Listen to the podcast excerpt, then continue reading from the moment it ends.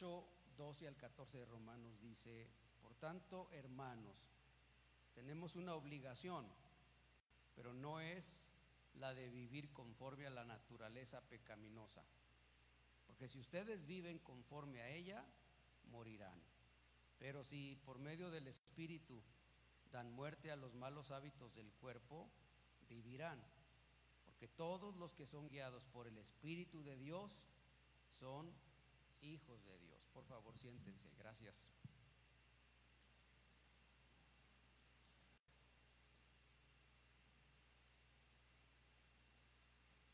Ninguno de nosotros ignora o desconoce lo que es una obligación.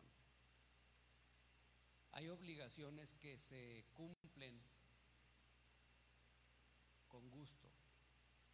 Hay obligaciones que se eh, desarrollan o se hacen sin ningún problema. Obligaciones en las que no hay una discusión por qué hacerla y por qué no. Hay obligaciones que, que nosotros no sufrimos por llevarlas a cabo. Pero hay otras obligaciones que, que se hacen con discusión. Por ejemplo, cuando alguien está en un proceso de separación o de divorcio y que las cortes están tratando de eh, llegar a un acuerdo con las personas involucradas, hay obligaciones que cumplir con los hijos cuando son menores y a veces eso es un conflicto entre los adultos. Eh, alguna vez me ha tocado, ¿verdad?, atender a algunas personas que necesitan un consejo sobre eso y eh, escucho por parte de los afectados cómo discuten y cómo pelean el cumplimiento de esas obligaciones. Una parte pelea que se cumpla cierta cosa con cierta cantidad, en cierto momento, en ciertas condiciones. La otra parte pelea que es injusto, que no puede cumplir con una obligación de ese tamaño y cosas por el estilo. Otras veces tenemos obligaciones que ni cuenta nos damos, que son compromisos. Sencillamente entendemos en el momento que los adquirimos que vamos a estar obligados a hacer algo en, el que no vamos a tener una discusión. Cuando alguien adquiere un bien, compra un auto, una casa, no va con las llaves de la puerta o el título o eh, los documentos a su casa pensando al cabo que no estoy obligado a pagar, ¿verdad? En el momento que yo quiera, pues no pago y ya. No, nadie hace eso ni siquiera está planeando no pagar. Ah, va, adquiere lo que quiere y automáticamente entiende que está adquiriendo una obligación. Cuando se trata de los hijos, de la esposa o el esposo en una familia funcional que vive en paz, que viven bien en los términos en los que Dios describe para la familia, hay obligaciones que se disfrutan. Disfruto mucho cuando puedo proveer para mis hijos.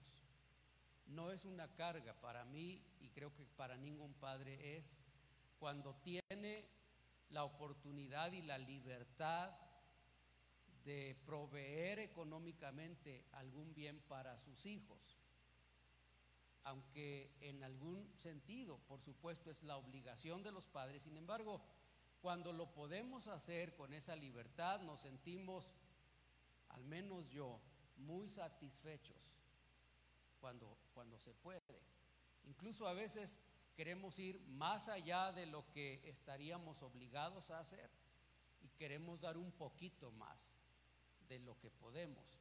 Así es de que eh, esta idea de estar obligado a algo depende mucho de en qué condiciones uno adquiere esa obligación.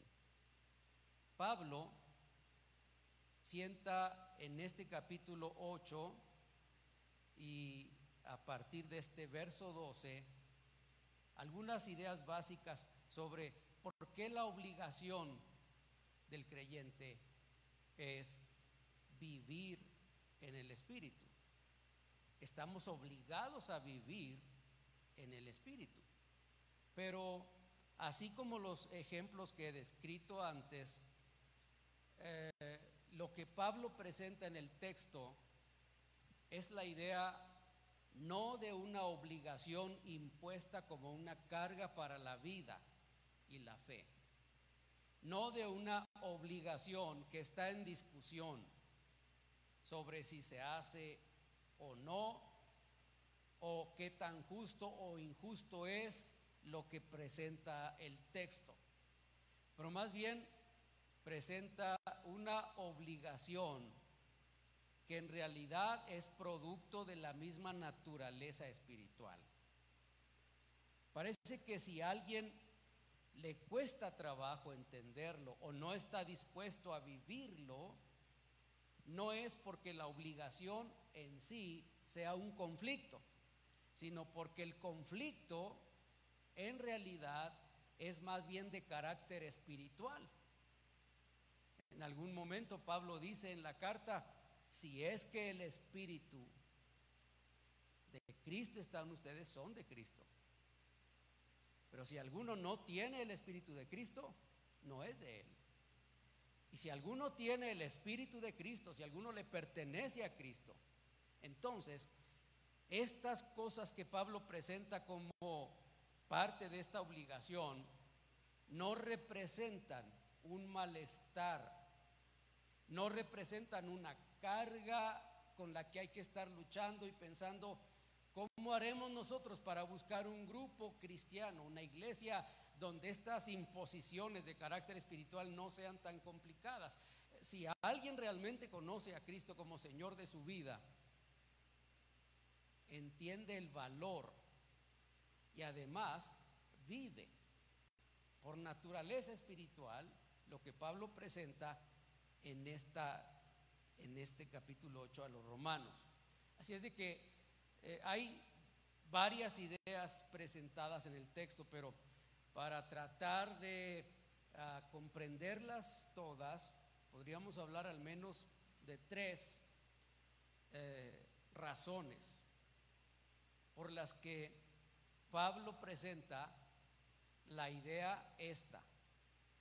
Por tanto, dice el verso 12 que leímos, esta expresión literalmente está diciendo debido a, por tanto es una consecuencia de, por tanto es, en resumen, esta, esta palabrita tan pequeña, esta, esta combinación, por tanto, tiene que ver con una especie de conclusión. Y por tanto, pues tenemos una obligación. Y no es la de vivir conforme a la naturaleza pecaminosa. El verso 14 dice, porque todos los que son guiados por el Espíritu de Dios son hijos de Dios. De manera que, ¿cuáles son entonces, en, en este razonamiento que Pablo está presentando, las las cosas que debemos considerar, por qué esta obligación. Y, y, mientras hablamos de ellas, la idea es que nosotros vayamos eh, analizando si realmente nos identificamos con eso. Porque yo tengo que volver a repetir, Pablo no está hablando de una obligación que le va a costar. No se trata de una obligación que, que, que para usted es una carga espiritual. Se trata de algo que sucede así como, como me pasa en mi experiencia cuando alguno de mis hijos me dice, papá, quiero tal cosa y tengo la capacidad, la habilidad, el dinero, si se trata de algo que, comprar, de, de dárselo, de decirle aquí está y sentirme satisfecho por lo que estoy haciendo. De modo que lo que Pablo nos presenta en esta obligación es algo que realmente se va a convertir en el momento que la podemos cumplir en satisfacciones de carácter espiritual, que se ven reflejadas también en la madurez cristiana. Entonces, ¿cuál es la primera ah, razón que Pablo presenta por la que estoy obligado a vivir, a vivir en el Espíritu? La primera que Pablo nos presenta desde el verso 1 es que esta obligación existe desde el momento en el que adquirimos la posición que tenemos en Cristo. En el instante que nosotros nos convertimos en hijos de Dios, en el momento en el que hemos adquirido el carácter de cristianos, de creyentes en Cristo, en el, en el, momento preciso en el que fuimos alcanzados por la gracia de Dios, adquirimos una posición distinta a la que teníamos cuando estábamos en la carne. Pablo lo menciona desde el verso 1 y es un pasaje que me parece la mayoría de nosotros conocemos bastante bien. Por lo tanto, ya no hay ninguna condenación para los que están unidos a Cristo Jesús. Esta, esta obligación de carácter espiritual para vivir en el espíritu se debe pues a esta posición que tenemos ahora en Cristo. Y para entender esa posición en Cristo, ah, Pablo nos habla o nos presenta dos razonamientos. El primero tiene que ver con lo que aquí se llama o se presenta como la ley del pecado. El Nuevo Testamento enseña que la ley presentada en el Antiguo Testamento es la que le da al hombre conciencia de pecado. Yo he dicho otras veces que como el Antiguo Testamento la Biblia en el Antiguo Testamento, ni en el Nuevo, pero especialmente el Antiguo, en la ley no dice que es pecado reírse. No dice eso.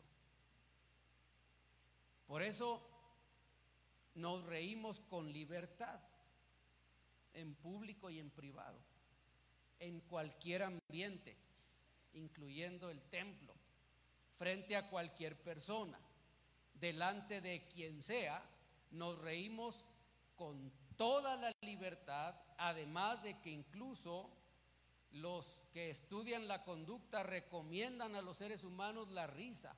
La Biblia habla del bienestar que produce la alegría, la risa. Y entonces como la Biblia no dice que es pecado, ¿qué hacemos nosotros? Nos reímos con libertad.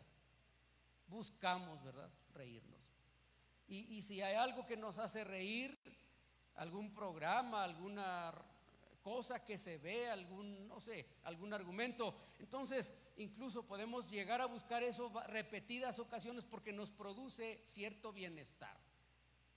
Pero si la Biblia dijera en el Antiguo Testamento que es pecado reírse, entonces no evitaríamos la risa.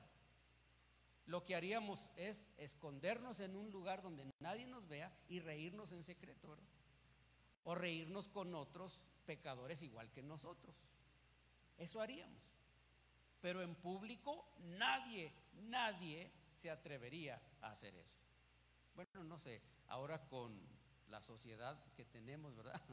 Tal vez habría quien publicara y dijera, yo me río bien a gusto y qué problema tengo. Bueno, pero la ley trajo, dice Pablo, la conciencia de pecado. Porque entiendo que hay cosas que son pecado, porque Dios dice que son pecado. No necesito una clase de, pecado 1, pecado 2, pecado 3. No necesito una clase de cómo pecar y cómo... No necesito eso. Es parte de la naturaleza humana.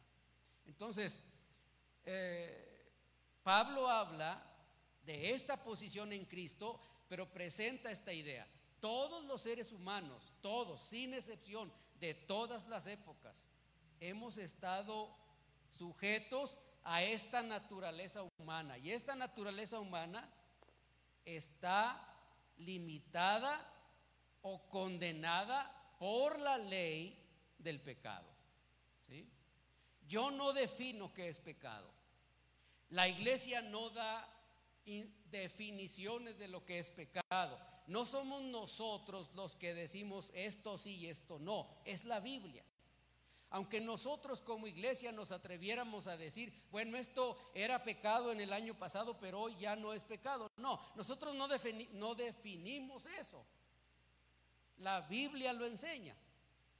Y aunque fuéramos una iglesia, aunque nos convirtiéramos en un grupo como hay muchos ahora, que publican y dan la bienvenida a cierto tipo de acciones como iglesia, de las que se practican en el mundo, pero que la Biblia dice que son pecado, aunque nosotros lo hagamos como iglesia, sigue siendo pecado. Eso no cambia nada. Así es de que Pablo dice entonces que esa ley, la ley de Moisés dice, no debes, no puedes, no debes desear la mujer de tu prójimo. Eso dice la ley. Pero la ley, todo lo que puede hacer es darle instrucciones a alguien de qué no hacer. Pero la ley en el Antiguo Testamento no puede transformar el pensamiento de un hombre para que evite desear la mujer de su prójimo. Así es de que esta ley del Antiguo Testamento, todo lo que hacía era decirle al hombre esto no hagas, no robes. Pero el hombre por su naturaleza pecaminosa tiene la intención, el interés, el plan para robar. No mates, pero cuando el hombre se enoja en extremo, aunque la ley de Dios dice no mates, mata. ¿Por qué? Porque la ley no puede cambiar la intención del corazón. La ley le dice al hombre, no haga esto, no haga esto, no se pase una luz roja. Pero la ley no puede evitar que si yo voy tarde y nadie me ve y me asomo y digo, pues no hay nadie que me vea, pues me paso la luz. Entonces la ley no puede transformar el interior del hombre. La ley le dice al hombre esto no se hace, pero el hombre en su corazón tiene otra ley. La ley dice no mates, pero la ley en mi corazón, la ley escrita, no mates, pero la ley en mi corazón dice mata, me dan ganas de matar y mato.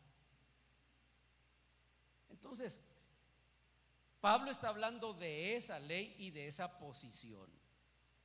Pero luego dice Pablo que ahora tenemos una posición distinta en Cristo. ¿Sí? Y por eso dice, no estamos obligados a vivir en la carne, tenemos una obligación para vivir en el Espíritu. ¿Por qué? Porque ahora nosotros hemos sido transformados por la gracia de Dios. Ya no dependemos de la ley del pecado, ahora es la ley del Espíritu la que gobierna la vida. Ahora puedo abandonar mis apetitos carnales, ahora puedo perdonar, ahora puedo gobernar mi carne aun y cuando esté enojado al extremo, porque hay algo más dentro de mí que es la gracia de Dios, el perdón de los pecados. Eso transforma mi vida. Pablo dice entonces que esta ley es para los que no vivimos según la naturaleza pecaminosa. Y dice, porque los que viven según la carne, así dice. Pablo está describiendo dos tipos de personas, el que es salvo, el que conoce a Cristo como Señor de su vida, el que ahora vive bajo esta ley espiritual y el que no conoce a Cristo y todavía es dominado por sus apetitos carnales, por la ley del pecado.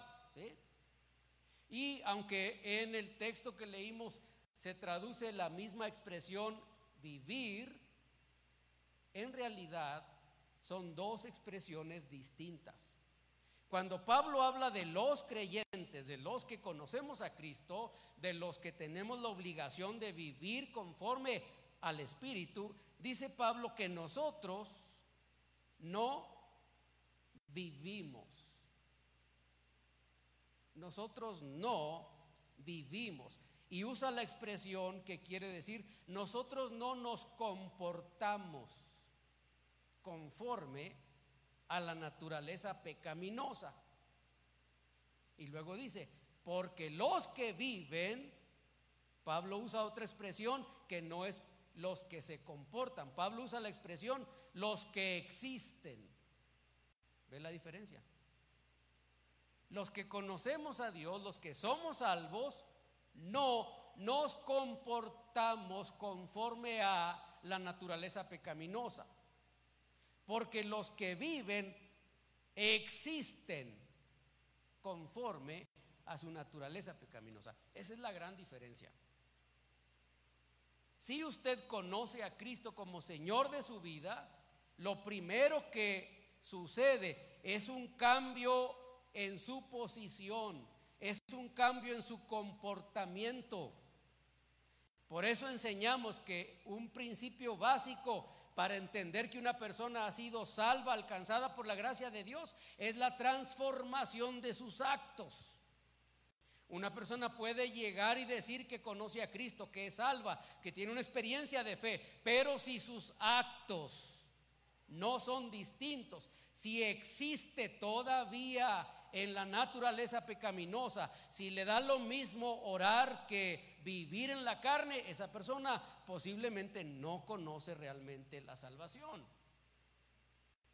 Si algún cristiano o a uno que se llame cristiano le parece que vivir en la naturaleza espiritual es muy difícil, es un esfuerzo terrible, es complicado, yo no puedo, no sé cómo hacerle, es una carga moral, es una culpabilidad constante, no puedo, no puedo, no puedo, entonces posiblemente realmente no conoce a Cristo como Señor de su vida. Entonces, esta obligación que tienen los creyentes, y aquí hay, la mayoría son creyentes en Cristo, se debe a la posición que tenemos en Cristo. ¿Cómo puede ser posible que teniendo esta posición en Cristo, porque dice, ninguna condenación hay para los que están en Cristo, esa es una posición en Cristo. ¿Cómo puede alguien que tiene una posición en Cristo, ya no es condenado, cómo puede vivir en condenación? ¿Cómo? Eso no es posible. O es una cosa o es la otra. No pueden ser las dos. Y Pablo no dice que un creyente no peca. Pablo dice que un creyente no existe en la condenación. ¿En qué existimos nosotros?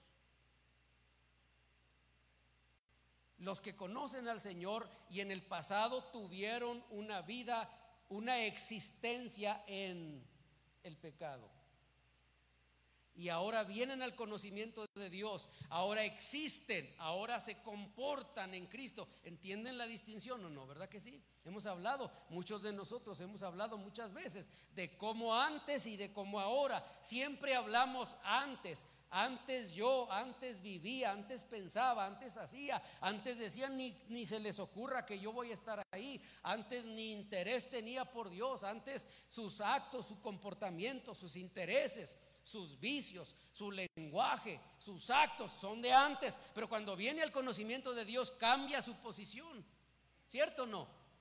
Es la experiencia de fe, ¿cierto o no? Es la de todos.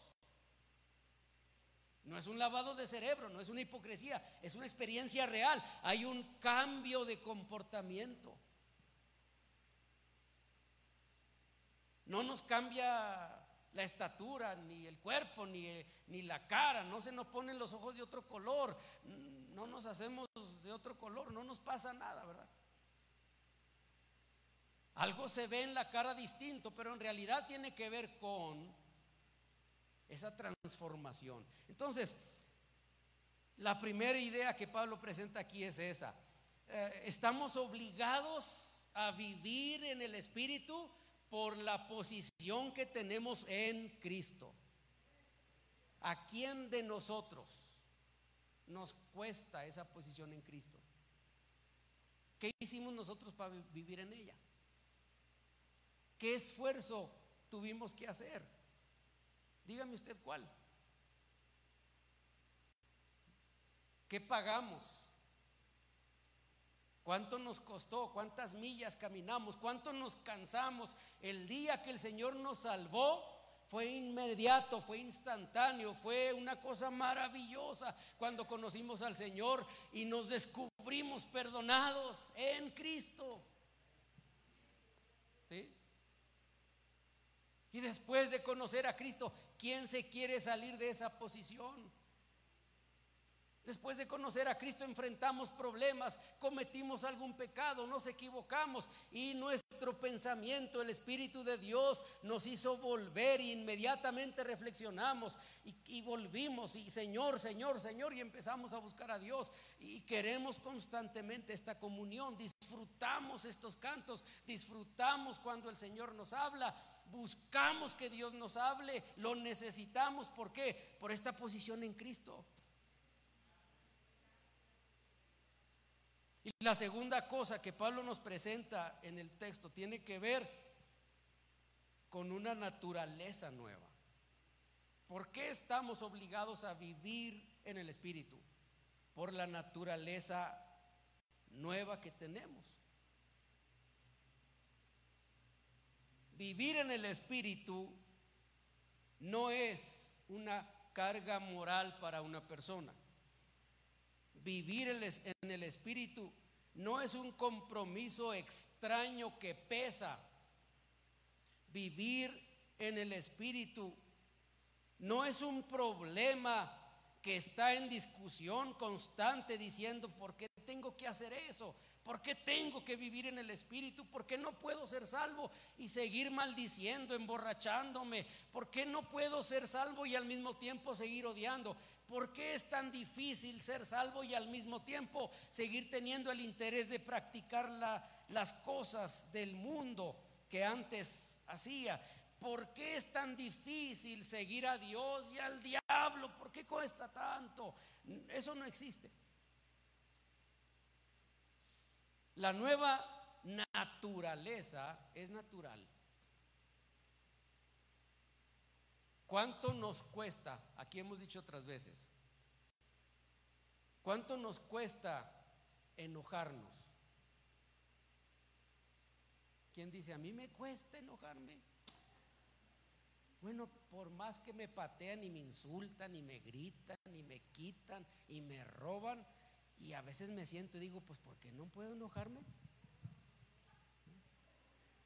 ¿Cómo le haré para enojarme? Nadie se acerca con otro y le dice, haz algo para que yo me enoje. Hace mucho que no me enojo. ¿A quién le cuesta? A nadie. ¿Por qué no nos cuesta? Porque es de la naturaleza. Eso es natural. ¿Quién fue a la escuela a tomar enojo 1 y enojo 2 y reprobó enojo 3? ¿Quién? A todos nos aceptaron, ¿verdad? Nos exentaron a todos. salimos exentos, todos sacamos 10 en enojo 1, 2 y 3. Y damos clase de cómo enojarse también. A nadie. Es la naturaleza. Y estoy hablando de algo común. Pero ¿sabe de cuántas cosas podemos hablar? ¿Cuántas veces hemos descubierto nuestros ojos puestos en, en sitios donde no deben estar? Y pronto reflexionamos. ¿Por qué? Es la naturaleza. ¿Cuántos de nosotros hemos ah, luchado con la idea del bienestar, acumular algo de riqueza. Es la naturaleza. ¿Cuántos de nosotros no hemos pasado por un tiempo de incertidumbre, de temor frente a la enfermedad y la muerte? ¿Verdad? Yo creo que estos días, dos años últimos, todo el mundo, todo el mundo Es la naturaleza. Es natural. Igual pasa con la naturaleza espiritual. Así como no necesitamos una clase para saber qué es el enojo y cómo enojarnos mejor y cómo mejorar nuestro enojo, no necesitamos una clase para vivir la vida espiritual. No se necesitan clases para decirle a un cristiano, a un creyente, en la práctica de la iglesia, mire, las manos a la hora de los cantos, cuando son cantos de adoración y usted siente algo aquí adentro bonito, lo primero que tiene que hacer, hágale así, pero como usted no está acostumbrado, así poquito nomás. Y luego el otro domingo lo levanta poquito y el tercero y el cuarto. Ya cuando pase el mes ya usted va a estar así. No hay clases para eso. No hay. No hay clases para decir cuando empiece a leer la Biblia, ábrala poquito nomás. Hágale así a la mitad de la página y luego lea un pedacillo y ciérrela pronto porque no. No hay clases. No hay clases para decir cómo buscar a Dios. No hay clases para decir ah, cuando usted empiece a sentir una cosa aquí, a la hora del culto público, o en su casa cuando lee un texto. Un día me llamó una de las hermanas aquí de Filadelfia hace ya años. Un domingo en la mañana yo me estaba arreglando para venir y estaba, mientras me estaba eh, poniendo la corbata y estaba yo pensando, ah, Señor, eh, tiempos pasados, ¿eh? Esto está muy complicado, se me hace que yo me regreso allá a la otra iglesia, le voy a decir estos días a los hermanos que yo ya no puedo ser su pastor, que deben buscar a alguien más. Eran días que no crecíamos nada y yo estaba preocupado por ciertas situaciones. Y cuando estoy pensando, le decía yo al Señor, si al menos alguien se sintiera estimulado por ti espiritualmente y cosas así, ¿no? Y suena el teléfono y me dice la, hermana que me llama, ¿qué cree que me pasó, pastor? Y yo dije por dentro, ya otra que dice, ya no voy a volver. Así pensé. Le dije, pues ¿qué pasó, hermana? Ay, me dijo, estaba leyendo Hechos 2, cuando desciende el Espíritu Santo, el día del Pentecostés. Me dice, y mire, dice, empecé a sentir algo que nunca he sentido. Me tuve que salir al patio a respirar, me dijo. Porque la piel adentro se me dieron unas ganas de llorar, pastor. Siento una cosa, me decía, siento una cosa un domingo bien temprano. No le dije nada, ¿verdad? Ni sabe hasta el día de hoy, pero ah, ese día yo decidí, no, Señor, le voy a seguir pues. Voy a seguir allí. No damos clases para eso. A mí no me dieron clases, nadie me dijo cuando te pares a hablar, habla de este modo, día así, así, así, para que la gente sienta algo. No me dieron clases. Hacíamos bromas.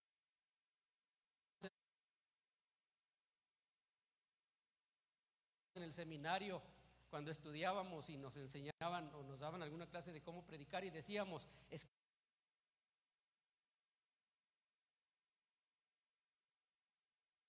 escriba su sermón y luego póngale, aquí lloro.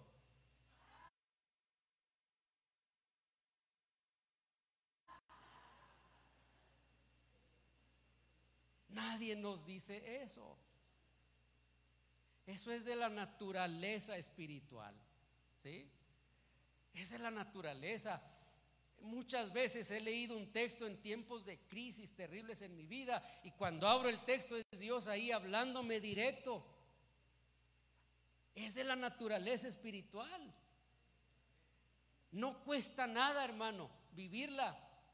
Es espiritual, es normal, es natural vivirla. Lo extraño es que siendo cristiano. Lo extraño es que sabiéndose hijo de Dios, no viva estas experiencias de carácter naturalmente sobrenatural. Eso es extraño. Lo lógico, lo normal es que un cristiano que ha sido alcanzado por la gracia de Dios tenga una naturaleza espiritual que le da adorar a Dios con gozo, que le da libertad para cantar, para orar, para testificar, para ganar a otros. Eso es de la naturaleza espiritual. Yo no sufro por eso. No me avergüenza, lo disfruto en extremo.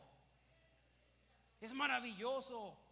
Sufro con mi naturaleza pecaminosa, me dan vergüenza mis actos, quiero esconderlos, pero cuando se trata de la naturaleza espiritual, si fuera posible los, los exhibiría al mundo y les diría, mire qué maravilloso es lo que estoy sintiendo aquí, es la naturaleza espiritual. Y Pablo dice, estamos obligados a vivir así porque es, es natural eso, es normal. No es extraño emocionarse. Pablo dice que los que viven según la naturaleza pecaminosa no pueden agradar a Dios. Y Pablo dice que eh, los que viven según la naturaleza espiritual fijan su mente, así dice, fijan su mente, ponen su pensamiento.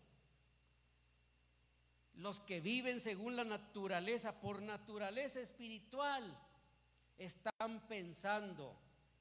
Si es verdad que somos asaltados por la naturaleza carnal todo el tiempo porque aquí vivimos. Este es nuestro cuerpo físico. No hemos podido y no vamos a poder hasta el día que Cristo venga por nosotros desbaratar, deshacer, renunciar, renunciar a esta naturaleza. No podemos. Ahí está y ahí va a estar hasta el día que el Señor nos llame.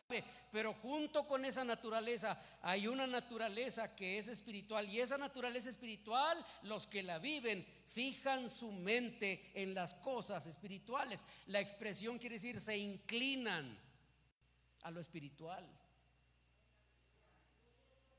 No estamos diciendo ni midiendo qué tan espiritual es. No estamos diciendo aquí, es que este ora más que este. No, estamos diciendo que este que ora todo el día, igual que este que ora una vez a la semana, en algún momento de su vida, naturalmente espiritual, se inclina a buscar a Dios. ¿Sí?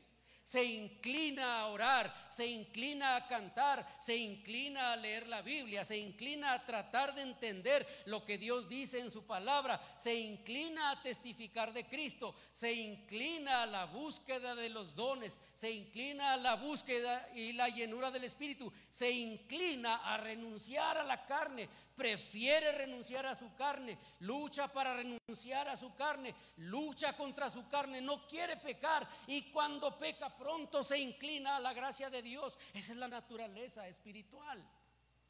Es natural. El que no la tiene ni entiende eso. Dice que la naturaleza nueva que tenemos, además de inclinarse a Dios, ofrece vida y paz. Es vivir en paz. Justificados pues para con Dios tenemos paz. Justificados pues por Cristo, ¿verdad? Tenemos paz para con Dios.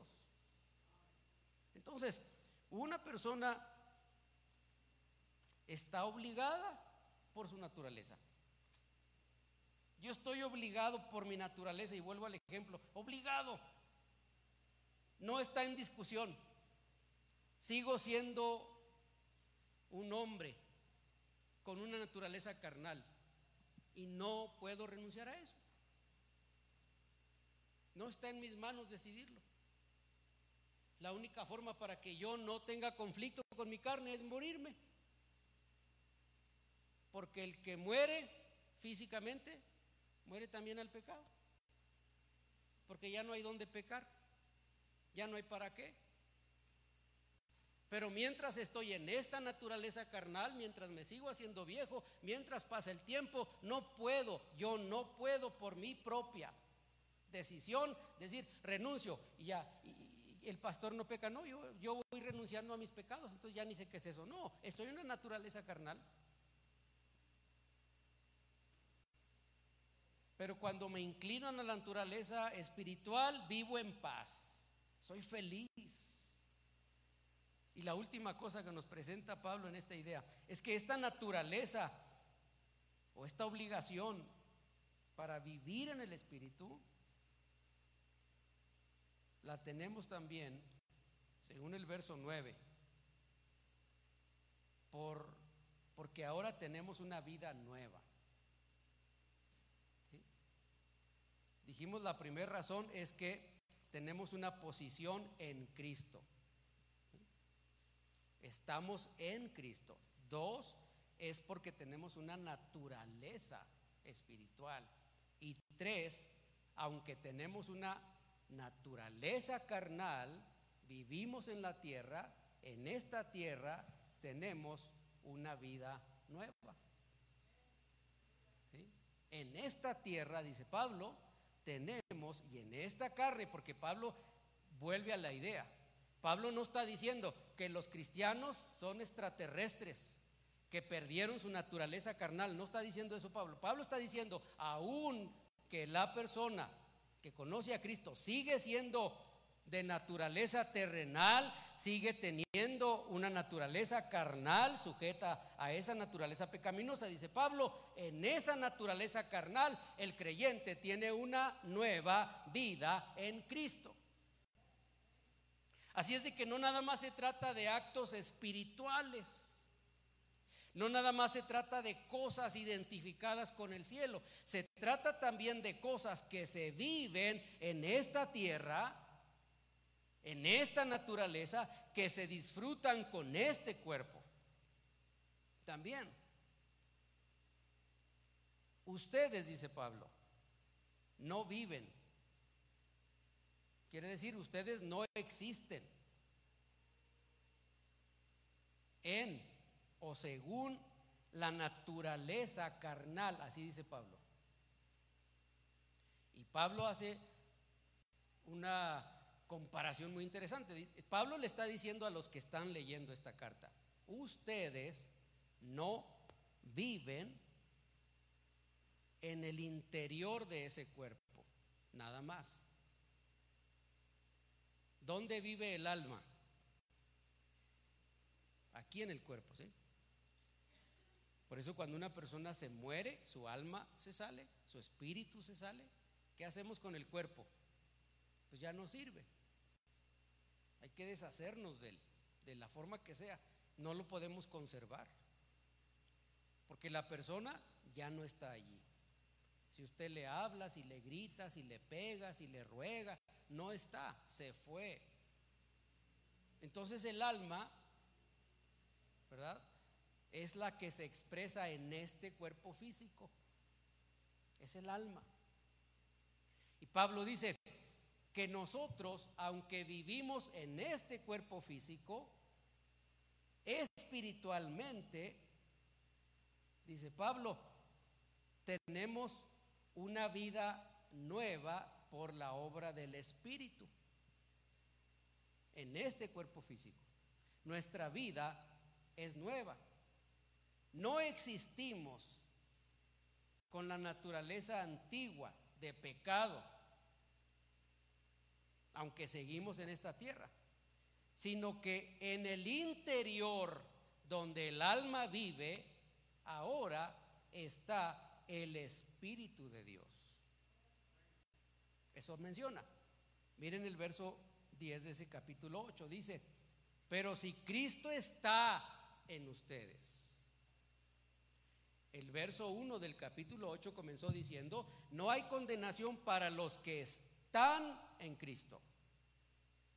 Pero ahora Pablo dice, pero si Cristo, ahora si Cristo está en ustedes, nosotros al principio, dice Pablo, estamos en Cristo, pero ahora está diciendo, pero si Cristo está en ustedes, habita en, adentro de, en el interior de este lugar que se llama cuerpo físico, si Cristo está en ustedes, el cuerpo, este cuerpo físico,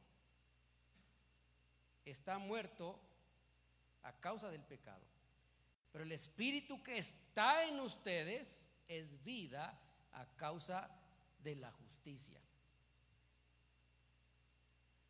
Entonces Pablo está diciendo, en el instante que conocimos al Señor hemos sido salvos, el Espíritu de Cristo habita en nosotros y el Espíritu de Dios habitando en nosotros, la gracia de Dios, en un sentido hace entonces que este cuerpo muera al pecado. Que no se, sea gobernado por el pecado. Que sus intereses no sigan siendo los de la naturaleza pecaminosa, sino que ahora este cuerpo, este lugar, está habitado por el Espíritu de Dios. Pero el Espíritu que está en ustedes es vida. Y si el Espíritu de aquel que levantó a Jesús de entre los muertos vive en ustedes, el mismo que levantó a Cristo de entre los muertos, también dará vida a sus cuerpos mortales por medio del Espíritu que vive en ustedes. Parece una complicación, ¿verdad? Lo que escribe. Pero no es más que la idea de que el Espíritu de Dios vive en mí. El Espíritu Santo. ¿Qué hace el Espíritu Santo en la vida de un creyente? La Biblia enseña que una de las acciones principales del Espíritu de Dios es santificar al cristiano, al creyente. Santifica al creyente. Yo no soy santo por los actos que hago. Yo no soy santo porque oro. No soy más santo por orar 10 horas y menos santos santo por no orar todo un mes. No es por eso que puedo ser santo. Soy santo por la obra del Espíritu. Soy santificado por el Espíritu. Yo respondo a la santificación del Espíritu y entonces me aparto de los actos de la carne. Pero mi santificación no está en mis manos, está en, el Espíritu que habita en mí. Él me santifica. Yo soy santo no porque hago milagros y me van a poner una fotografía con veladoras en alguna parte del mundo, no. Soy santo por la obra del Espíritu de Dios en mí. Porque el Espíritu habita en mí. Y el Espíritu de Dios me santifica.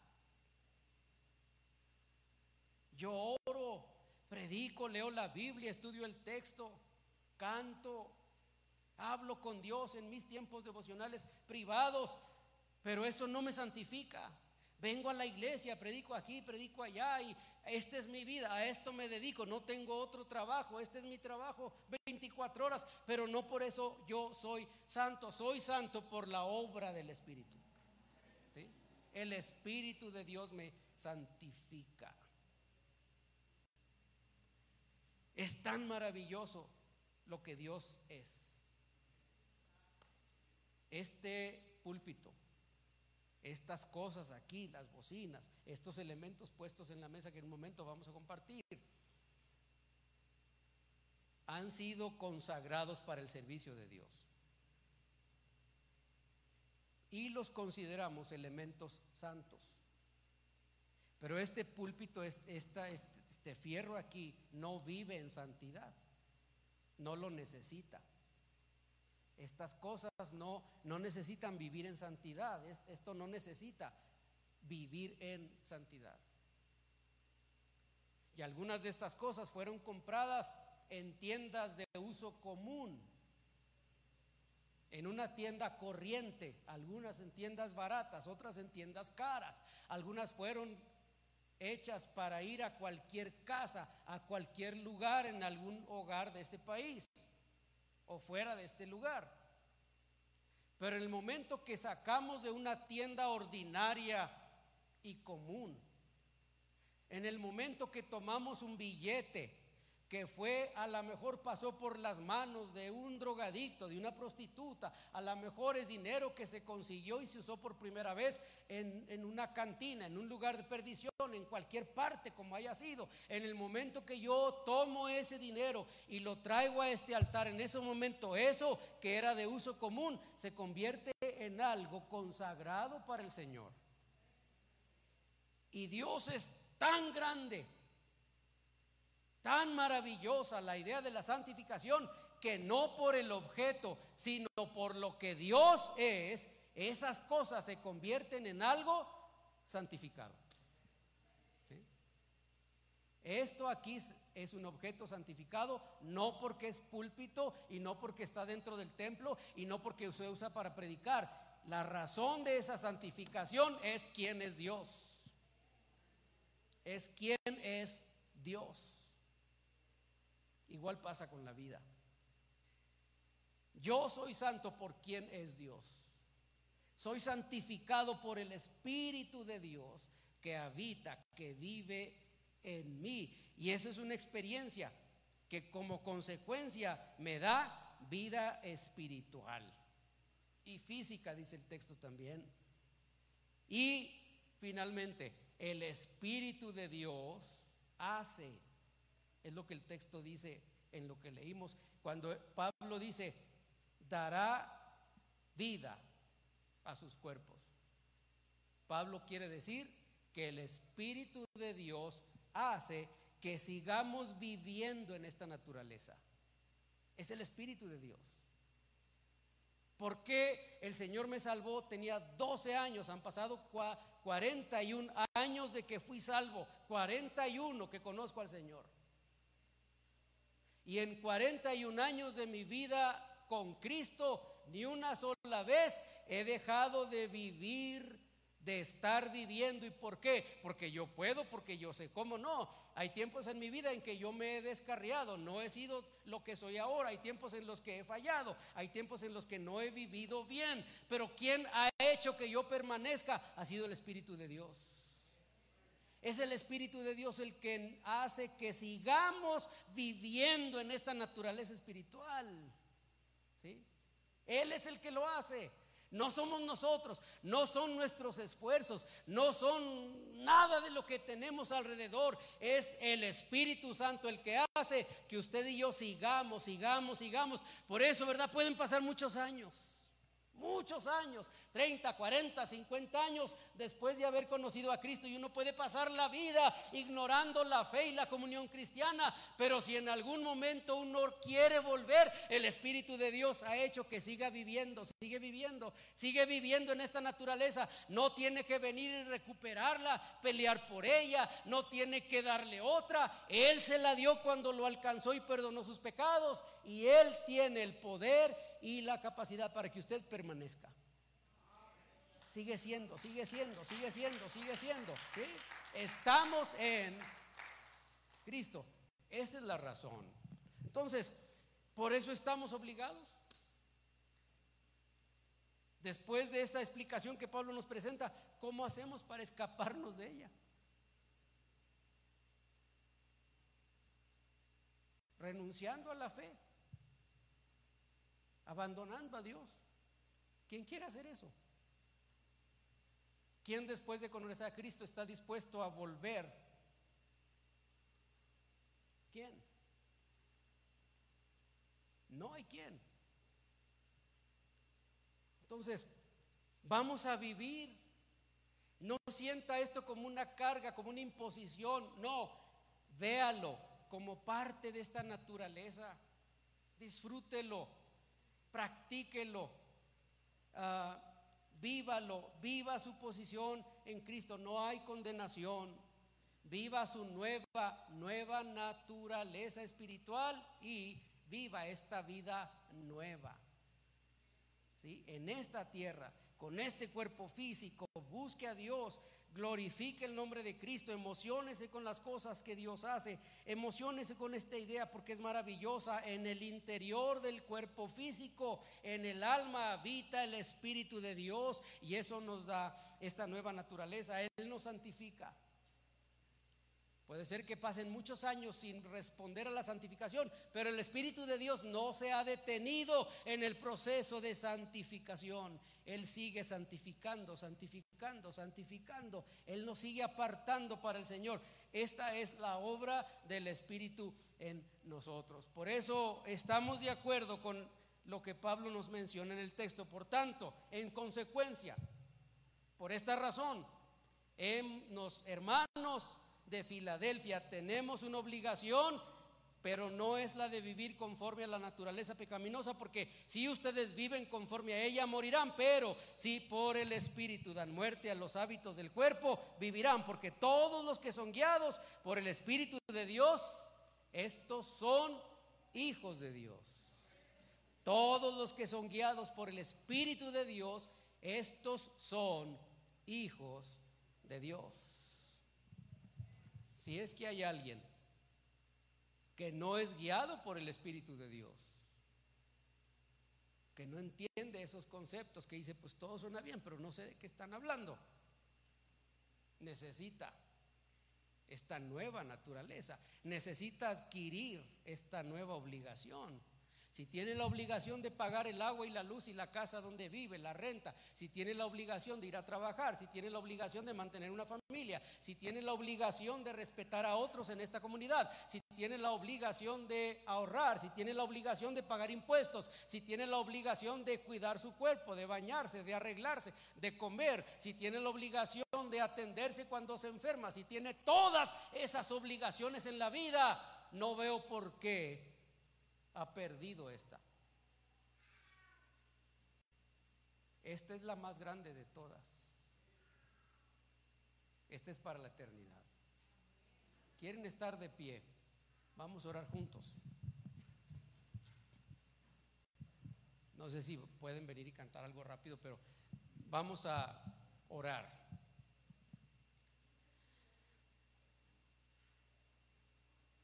Sí es preciso hacer un compromiso.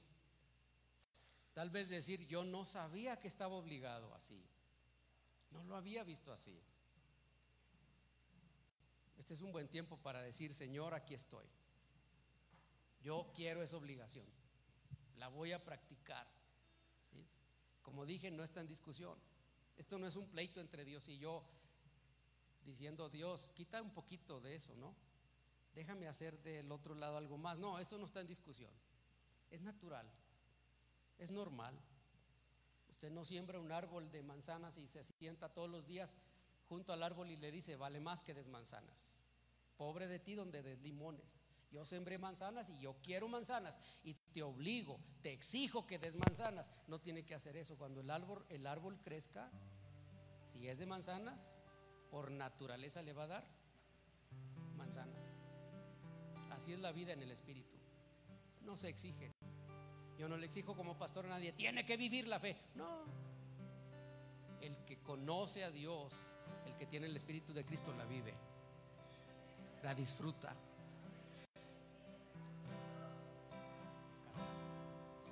Mientras ellos cantan, usted puede hacer una reflexión personal